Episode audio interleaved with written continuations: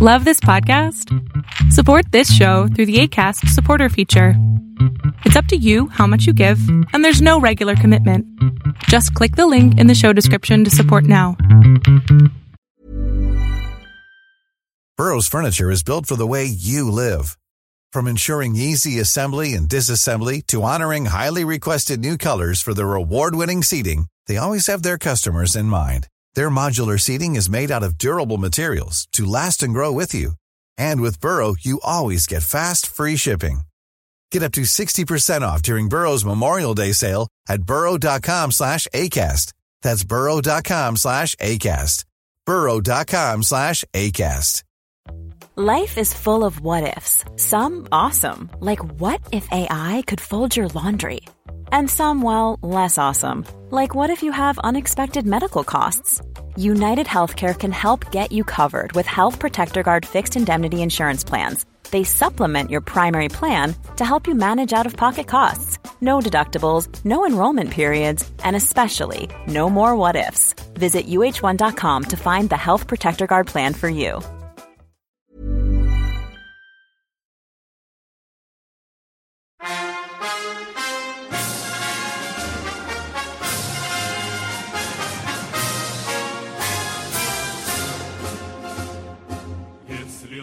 Greetings, comrades, and welcome to the Eastern Border. This episode will be particularly difficult because it's one of the things where I've been able to actually hunt down the people who participated in the whole process and, and everything that went down there, and um, and yeah, those stories were not kind ones.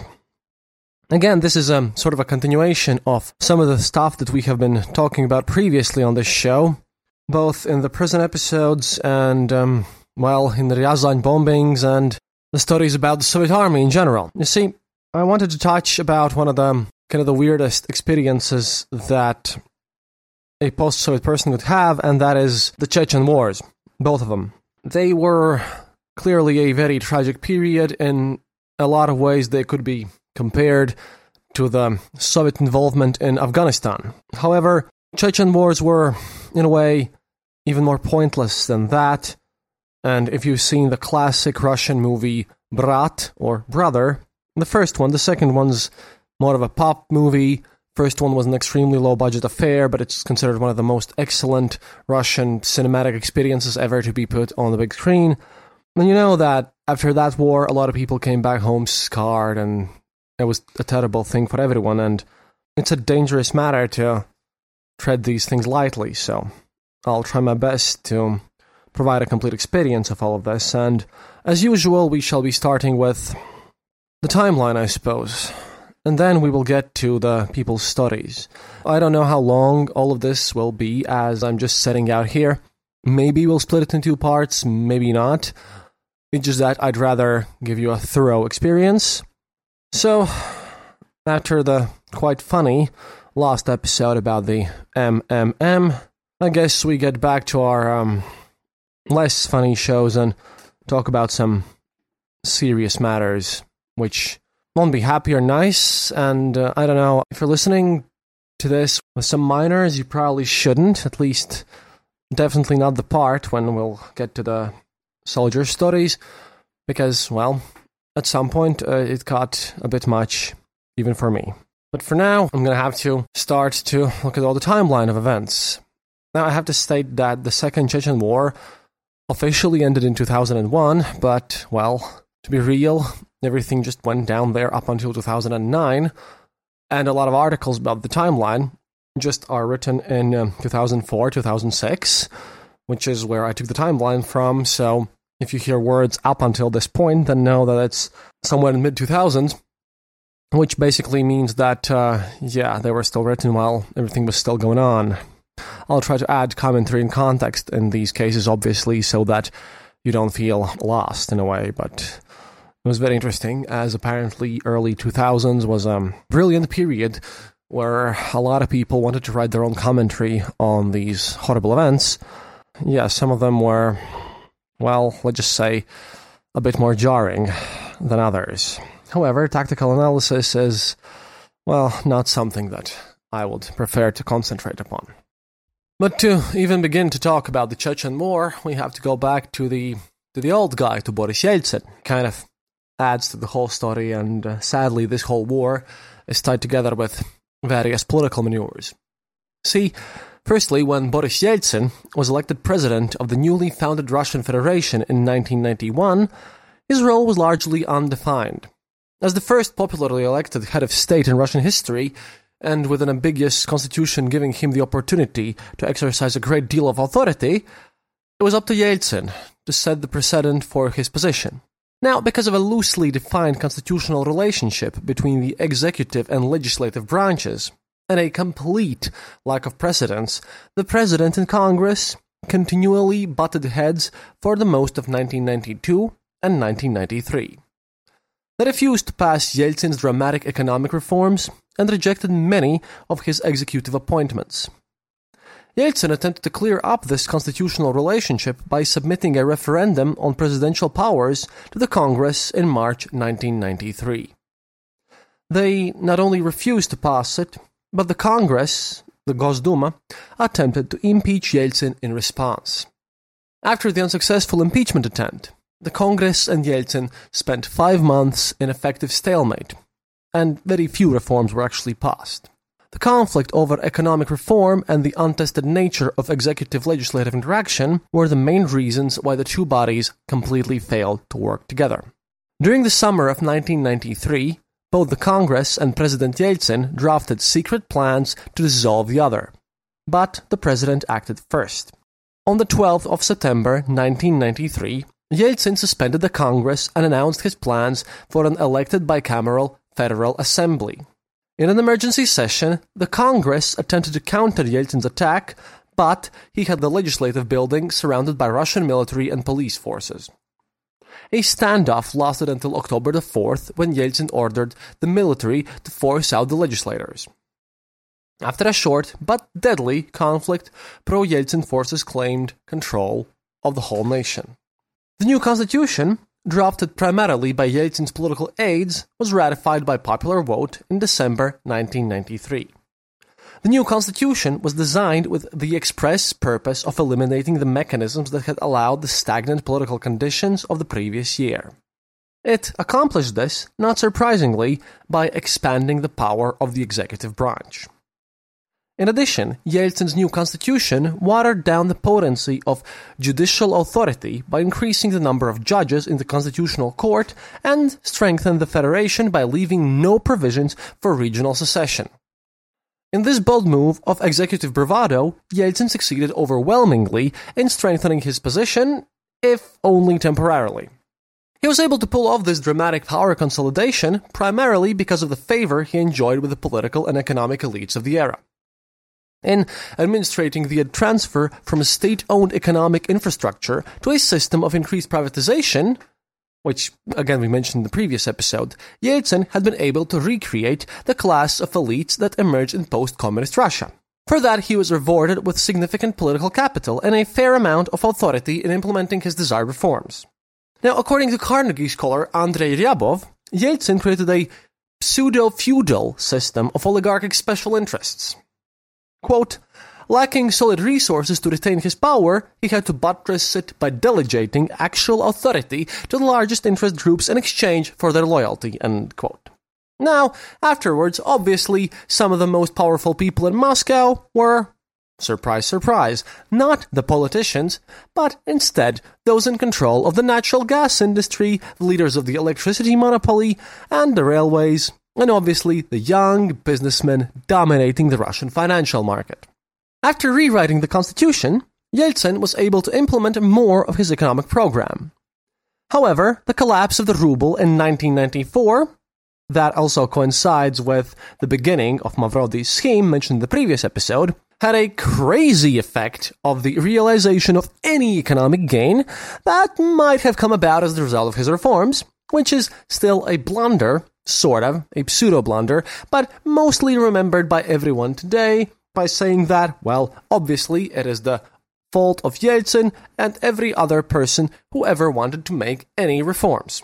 Even, you know, ignoring all the actual good that these reforms did, And this is mostly a thing which hardcore fanatical communists tend to tell Yeltsin supporters or ex Yeltsin supporters as their main issue with them.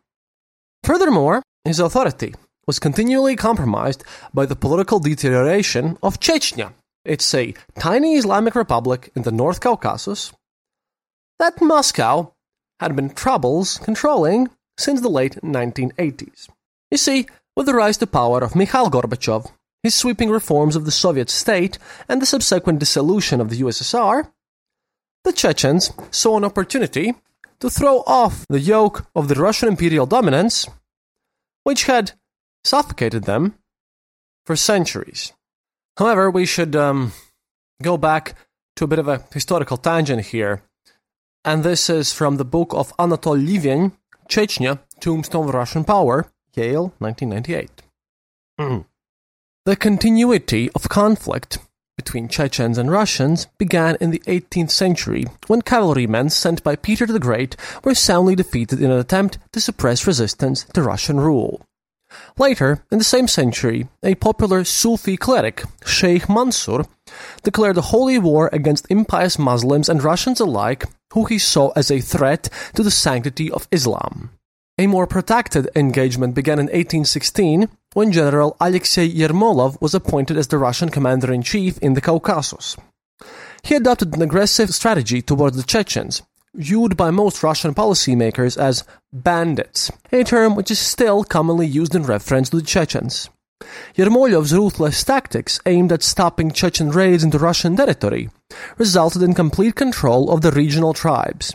But they also sparked organized resistance among the Chechens and inspired the rise of Chechnya's most beloved folk hero, Imam Shamil, who controlled the resistance beginning in 1832. Shamil managed to engage the Russian forces for over 30 years, leading Chechen forces who committed their lives to the cause of the war. During the Bolshevik Revolution, the Chechens fought on the side of the Bolshevik Red Army, taking the opportunity to punish the pro-Tsarist whites and hoping to gain independence at the end of the conflict. From 1917 to 1920, intense fighting in the North Caucasus continued to be a significant distraction for the White Army and helped contribute to their ultimate defeat. Though the Chechens rose up against the Red Army in August 1920 when they realized that they would not be granted national independence, the rebels were defeated and subsumed in the formation of the new Soviet Union. Under their new Soviet occupiers, the Chechens refused absolutely to participate in the programs of Lenin and Stalin, rejecting the affirmative action policies aimed at fostering nationalism in the ethnic republics, as well as the collectivization procedures which began to be implemented in the late 1920s. In 1929, tens of thousands of Soviet troops were sent to crush the guerrilla resistance, and the conflict continued sporadically throughout the late 1930s. By 1943, Stalin was ready to get rid of his Chechen problem. Accusing them incorrectly of collaborating with the Nazis, Stalin ordered the deportation of Chechens, Ingush, Karachay, Balkars, Meskhetian Turks, and Crimean Tatars from the North Caucasus. 478,000 Chechens and Ingush were deported from the North Caucasus to Kazakhstan, and 78,000 died en route or in the first harsh Kazakh winter.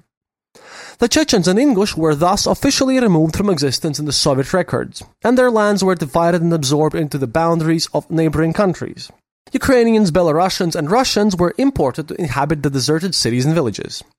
No mention was made of the deportation in Soviet media for two years after the event. In 1956, Stalin's successor, Khrushchev, old buddy of ours, officially condemned the deportation and reintroduced the Checheno-Ingushetian Republic. The displaced Chechens returned en masse after 12 years of resilience in the inhospitable lands of Central Asia.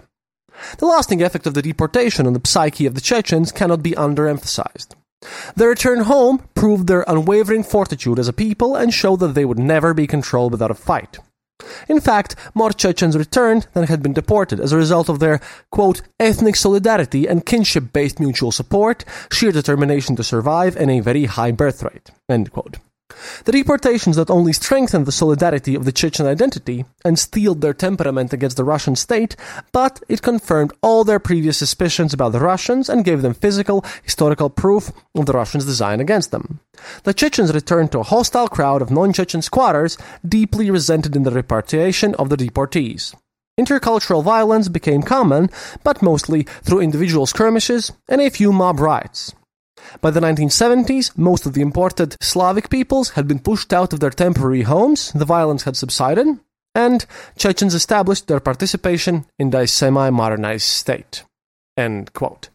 Well, as you can see, this clearly was not a completely nice place to be in, and um, yeah, not exactly fun, even throughout the history. Hello there. Thank you for tuning in into another episode of the Eastern Border. We are so happy to announce that this episode is brought to you by our friends at rusansov.com.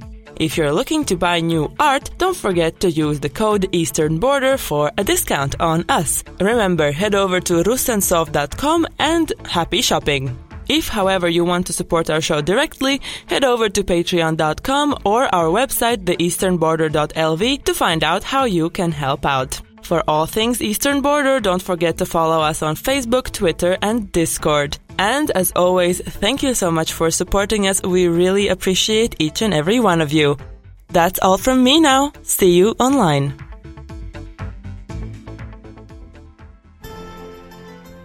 This podcast brought to you by russianvoiceovers.eu. Enjoy. How would you like to look 5 years younger? In a clinical study, people that had volume added with Juvederm Voluma XC in the cheeks perceived themselves as looking 5 years younger at 6 months after treatment. Look younger, feel like you. Add volume for lift and contour in the cheeks with Juvederm Voluma XC. Reverse signs of aging by adding volume to smooth laugh lines with Juvederm Vollure XC. For important safety information and to find a licensed specialist, visit juvederm.com. That's J U V E D E R M.com. Not for people with severe allergic reactions, allergies to lidocaine, or the proteins used in Juvederm. Common side effects include injection site redness, swelling, pain, tenderness, firmness, lumps, bumps, bruising, discoloration, or itching. There's a risk of unintentional injection into a blood vessel, which can cause vision abnormalities, blindness, stroke, temporary scabs, or scarring. Talk to a licensed specialist to find out if it's right for you. Life is full of awesome what ifs, and some not so much, like unexpected medical costs. That's why United Healthcare provides Health Protector Guard fixed indemnity insurance plans to supplement your primary plan and help manage out of pocket costs. Learn more at uh1.com.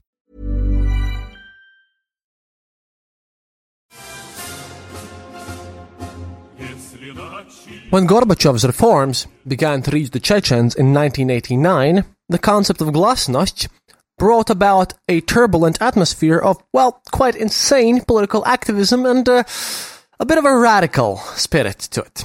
By mid 1989, young Chechen activists had formed the first political organization in the Republic. And throughout the Caucasus, various activists began meetings in discussion of the possibility of a federal statehood of the peoples of the Caucasus. When the Russian Federation was created, the Chechens organized behind the leadership of retired Soviet Air Force Major General Djokhar Dudayev and declared themselves an independent nation. Consumed by his own battle to control the collapsing Soviet Union and preserve the new federation, Yeltsin failed to successfully intervene, and the Chechen separatists were awarded de facto independence until he could muster up enough military and political might to renew the conflict. Over the period from the Russian withdrawal to the invasion in December of 1994, the dysfunctional Chechen economy was not improving, unemployment hovered around 40%, and the expansion of the mm, criminal sector, you know, organized crime and business associated with it, provided at least adequate grounds to justify Russian intervention. Furthermore, Yeltsin refused to meet with Dudayev to discuss resolution viewing the Chechen leader as a head of a, quote, criminal regime, end quote, and relying too heavily on a close-knit cadre of manipulative hawks, Yeltsin neglected the importance of diplomacy in resolving the conflict. Dudayev was guilty of the same level of neglect, due primarily to his utter, complete political inexperience, and, well, to be fair, utter and complete lack of organization within his own cabinet and uh, whatever they call the parliament there.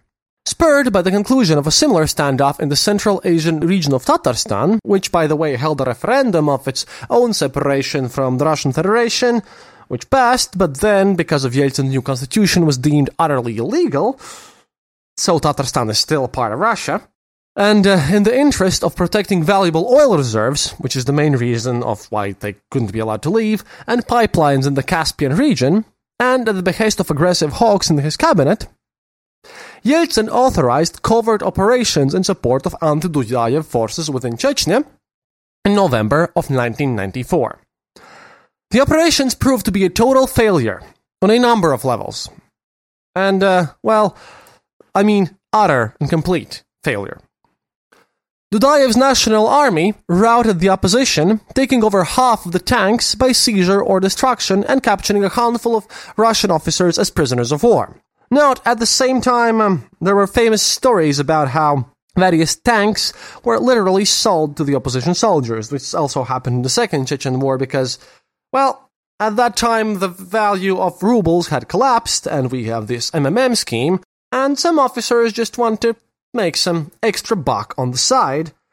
So, well, one of my stories come up where um, Russian officers or Chechen opposition officers would just go to the separatist leaders and say, "Hey, you know, I don't have any um, any skin in this game, so you know, if you give me a nice little briefcase of money, say ten thousand dollars, I will just send this tank over there inside this nice little mountain pass where you can ambush it and." Uh, well, it's not my business what you do with the tank afterwards, just, you know, they won't resist much, you can just kill everyone inside the tank.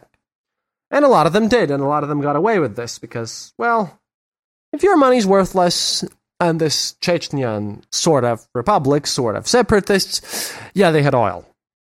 So it wasn't very uncommon for all these tanks, which you just heard about. Some of them were captured legitimately, but a lot of them were were literally sold off as with the crew, so to speak, which is um, which is always fun.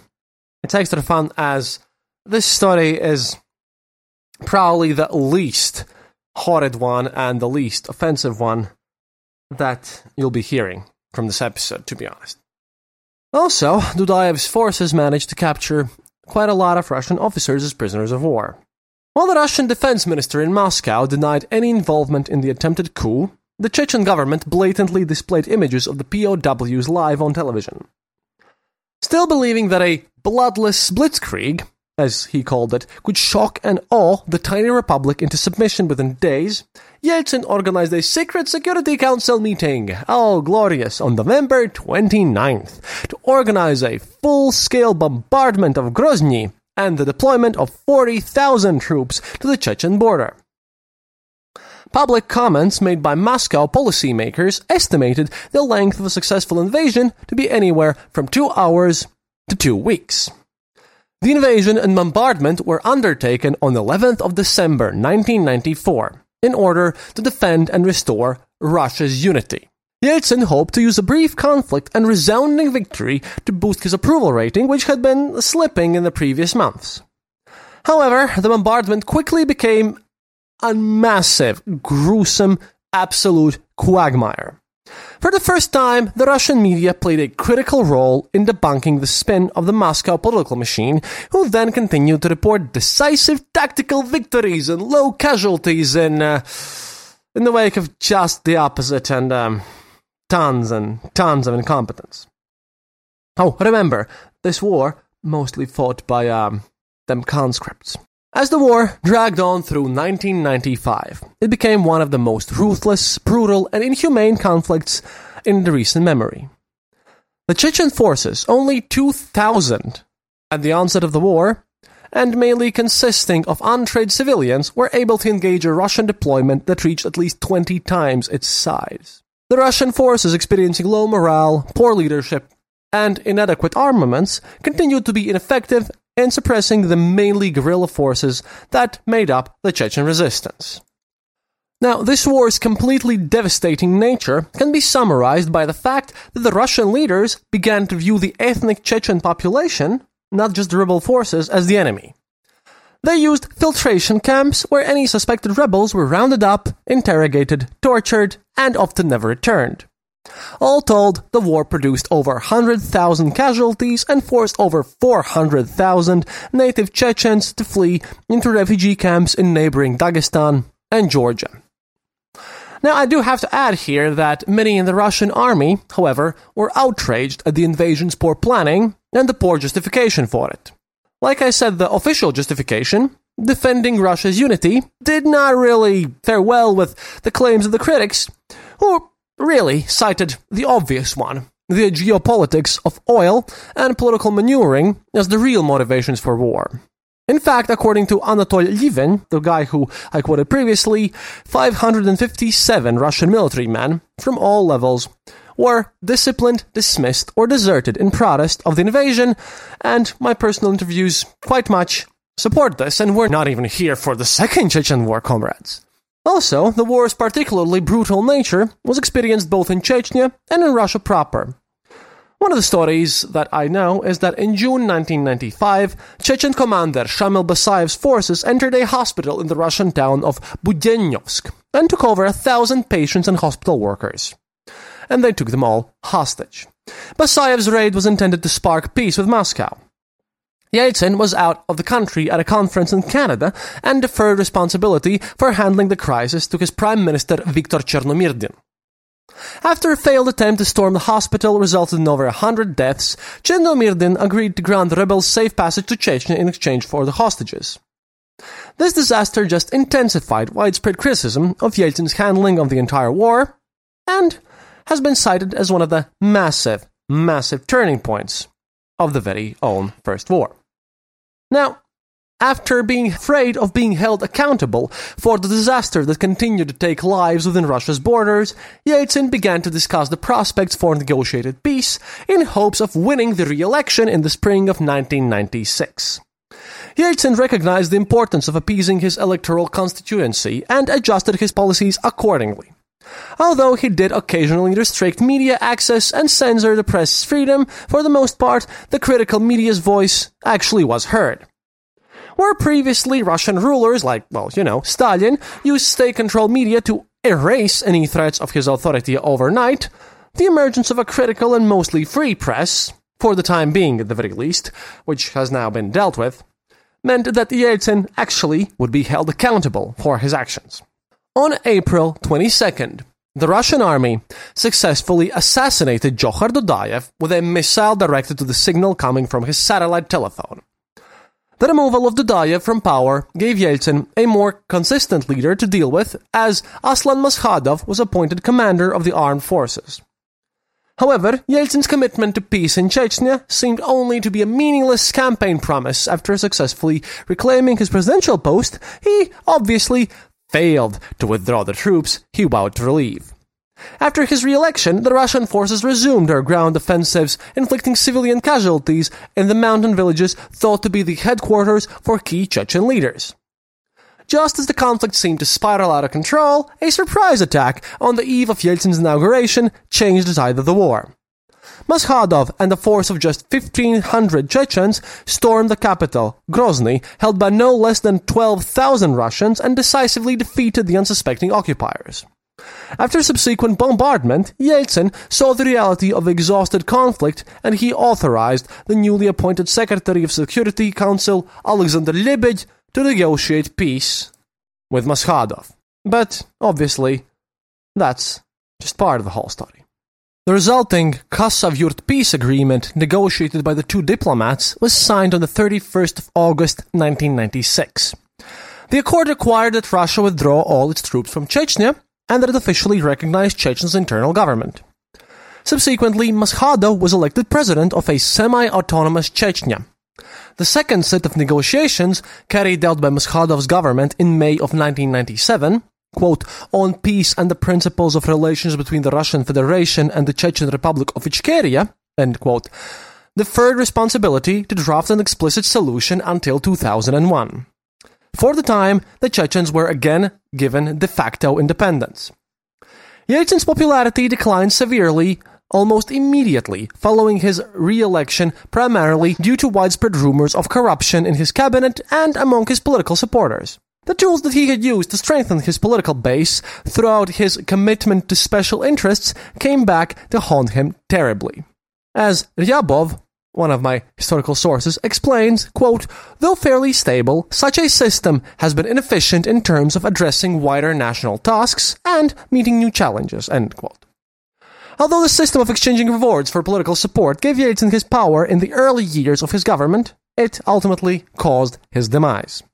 Faced with deep seated economic crises and deteriorating health, he continued to defer responsibility to his ministers and was at the back and call of his elite supporters.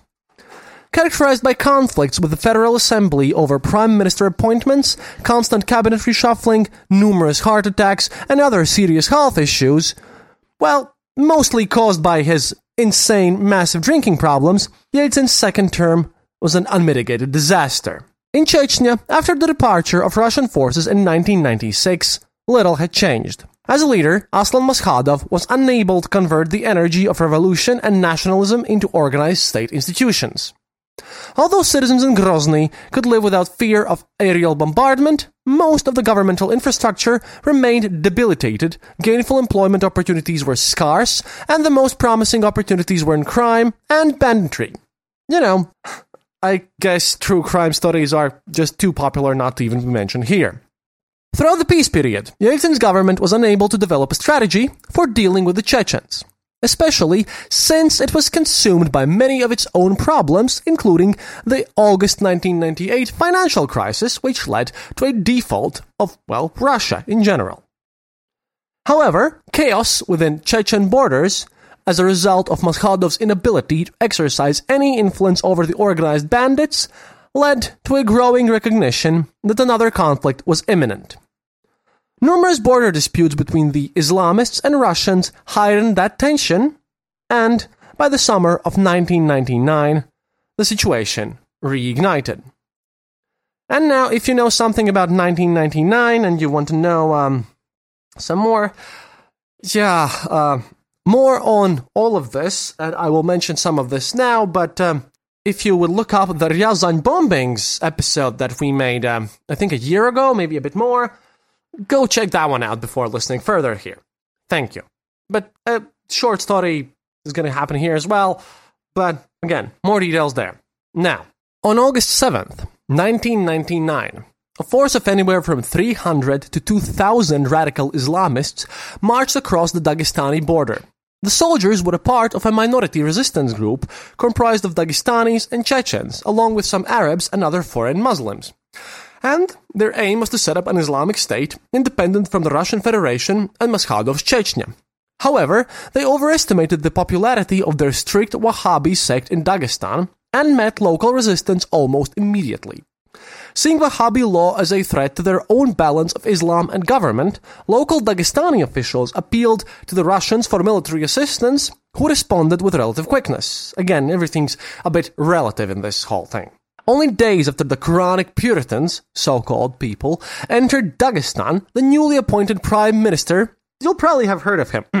Vladimir Putin, yes, announced that he had been appointed to restore the rule of law to the border republics and that he would resolve the continuing conflict in Dagestan within two weeks. After two weeks of fighting, the rebels had retreated into Chechen villages, which were subsequently shelled by the Russian military. Even though the insurgents, led by an enigmatic rebel named Shamil Basayev, represented the views of a minority of Chechens, they became the predominant face of the Chechen separatist movement.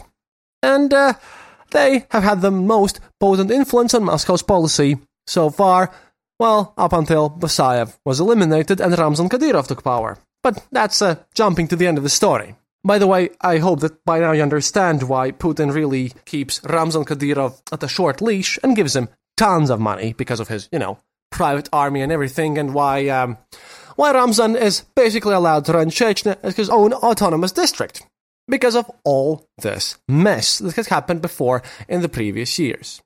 But at that time, the Shamil Basayev's insurgent mobilizing anti-Russian ideology, it uh, basically appealed to a lot of the marginalized youth who saw it as the quote the only discipline that can hold their society together.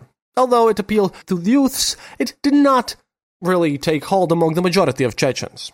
However, and we will talk about this, and uh, I guess part two of this is inevitable, the brutality of the Russians and their pursuit of complete destruction of the Chechen rebels gave Basayev's camp a ton of legitimacy in the eyes of the Chechens.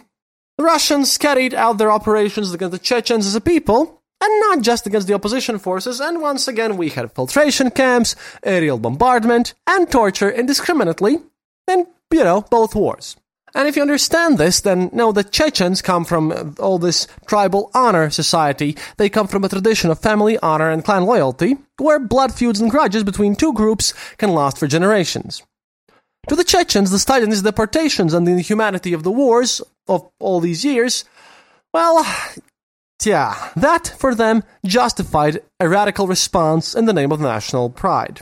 In other words, the Russian government, in a way, really themselves radicalized the Chechen population, and as far as I'm informed, well, Ramzan Kadyrov has to be extremely brutal because not like anyone in there really enjoys all this stuff that has happened there. Now, again, just to remind you, in September 1999, after the rebels had been pushed out of Dagestan, four explosions in Moscow and Dagestan apartment buildings claimed over 300 lives.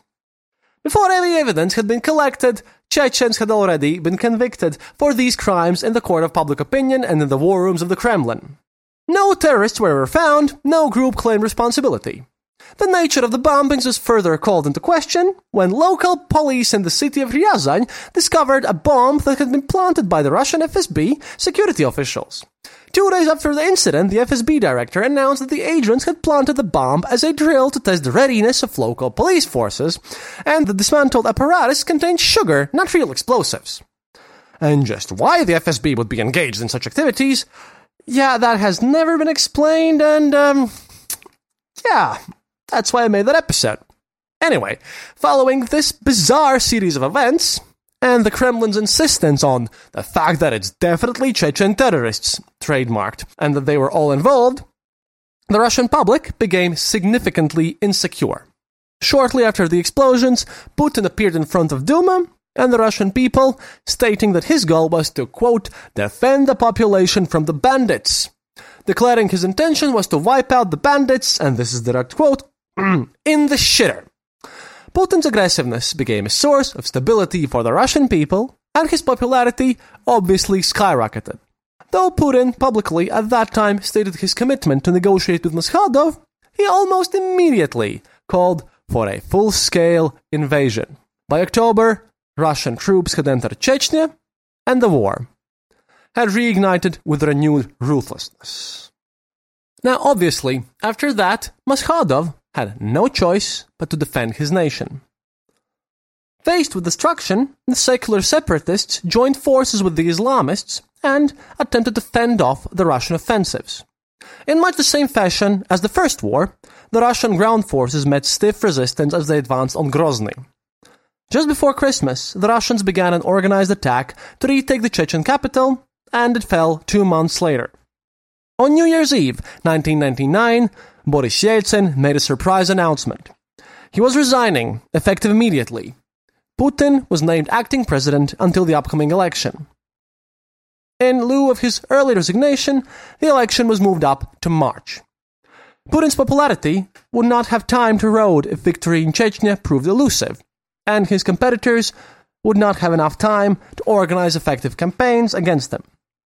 Though Putin's approval rating had been 35% when Yeltsin just appointed him to prime minister in August, it had surpassed 65% by October, and would not drop below 60% for the next four years as he was overwhelmingly elected president in March 2000.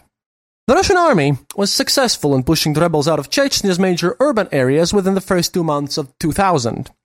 They used heavy handed tactics to trap the rebels and destroy the Chechen towns. Though they inflicted heavy casualties, they did not squash the resistance that Putin had promised. The increasingly effective rebel forces abandoned the cities, moved into the hills, and focused the energy of insurgency to basically guerrilla tactics and everything. And obviously, Putin announced the end of the military conflict in 2001, turning what he now called a mm, anti terrorist operation over to the FSB.